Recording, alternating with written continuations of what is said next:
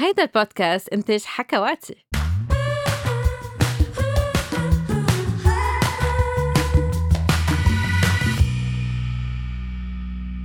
فحكينا كتير عن العوارض الجانبية لأدوية المضادة للاكتئاب. فرح أعطيكم بعض النصايح ثمان نصايح كرمال الواحد يضل يستمتع بحياته الجنسية بالرغم من العوارض الجانبية لأدوية المضادة للاكتئاب. اولا بدكم تعرفوا تتذكروا إنه مش بس أنتو عم تاخدوا أدوية اكتئاب كتار كتار من الأشخاص عم بيعانوا من مشاكل نفسية وعم بياخدوا هالأدوية. آه وكمان آه بما إنه مش لوحدكم عم تاخذوا هالأدوية مش لوحدكم عم بتعانوا من عوارض جانبية متعلقة بهالأدوية. فبدنا نجرب نبسط شوي الأمور ما بقى نعمل منها دراما. إنه تعرفوا إنه أنتم مش غير طبيعية. انتو مش لوحدكم. بس تفهموا هالموضوع تقدروا شوي تسهلوها على نفسكم. ساعتها المشكلة الجنسية بتخف معكم لأنه ما بقى عاملين منها قصة كبيرة. بعرف أنه الحكي أهين من الفعل. إذا ما تذكروا انتو مش لوحدكم. تاني نصيحة الحكي كتير مهم. يعني إذا أنتو مع شريك أم شريكة وعم بتحسوا أن ردة فعلكم الجنسية ما عادت نفس الشيء مثلا الرغبة مش نفسها الانتصاب عم بيصير في مشكل في تأخير بالقذف أم في مشكلة بالترتيب مهم أنه تحكوا مع الشريك أم الشريكة وتقولوا لهم أنه أنا عم باخد هذا الدواء هذا الدواء بيأثر على الوظيفة الجنسية أه بدك تساعدني شوي. الحكي كتير بخفف من الضغط النفسي وما بيعود فيها الخوف من الفشل لأنه بتكونوا حكيتوا عن الموضوع.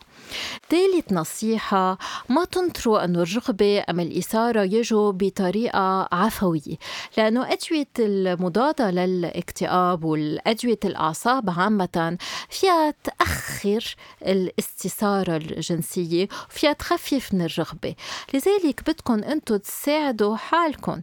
يعني بدكم تزيدوا التحفيز بدكم بركي تزيدوا التخيلات الجنسية بركي بدكم تزيدوا ألعاب جنسية مع الشريك أم الشريكة. كرمال تزيد الإثارة وساعتها رح يصير في رغبة تفاعلية ورح يصير في تجاوب أكتر وبركي يكون في لذة أكتر. رابع نصيحة اللي بدي أعطيكم إياها اليوم هو أنه ما بقى تركزوا على هدف العلاقة الجنسية كتار من الأشخاص بيصيروا يفكروا ما عم بحس بلذة ما رح أقدر أوصل للقذف ما رح أقدر أوصل للنشوة لشو بلاها ما رح يصير في انتصاب ما رح يصير في ترتيب فبتصير المشكلة بتزيد معهم لأنه كتير عم بيفكروا فيها. إذا بالعكس بتركزوا على اللي عم بيصير يعني تبادل مشاركة بين شريكين وبتركزوا على هول الأحاسيس على الإثارة على اللذة اللي عم بتصير بلحظتها من دون ما يكون في هدف من وراها. ساعتها الأمور بتصير أسهل وحتى إذا ما وصلتوا للنشوة على القليلة بتكونوا استمتعتوا باللحظة مع الشريك أم الشريكة. خامس نصيحة ما ما تستحوا تجيبوا ألعاب جنسية. بمعنى إنه إذا عايزين آه، رجراج فايبريتر تتصير تتوصلوا للنشوة أسرع يكون عند الرجل أم عند المرأة. ليه لا؟ إذا عايزين جل أم مرهم بيزيد الإحساس كمان منه غلط. إذا في حاجة لمرطبات كمان هيدي منا غلط.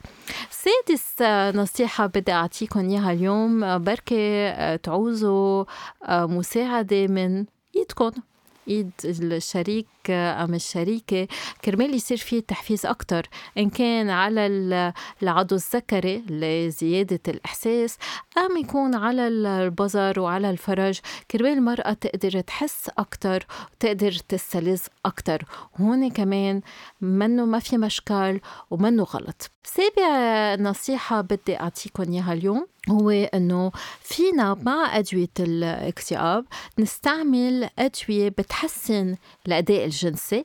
مثلا عند الرجل فينا نعطي أدوية انتصاب عند الرجال اللي عم بيتأثر الانتصاب عندهم من وراء أدوية الاكتئاب. كمان هذا الشيء منه غلط بما إنه في سبب للمشاكل الجنسية. فينا نعطي علاج لهالمشكلة الجنسية ما تستحوا من الموضوع منه شي غلط آخر آخر نصيحة تامن نصيحة. إذا في دواء عم بيأثر عندكم عم بيعملكم مشاكل جنسية عم بيكون في عوارض جانبية ما تقرروا توقفوا الدواء منكم لوحدكم. لأنه إذا وقفتوا الدواء رح يرجع يصير في مشاكل نفسية. سو منا حل. لأنه الأساس هو صحتكم النفسية هو أهم شيء. لذلك في عوارض جانبية بترجعوا بتاخدوا موعد عن حكيم عن الطبيب النفسي وبتقولوا له واحد اثنين ثلاثة. أنا هذا الدواء عم يعمل لي عوارض جانبية على حياتي الجنسية. ففي غيركم الدواء عم يزبطكم العيار. ما تستحوا حكوا عن الموضوع مع الطبيب النفساني لأنه في يساعدكم باي باي.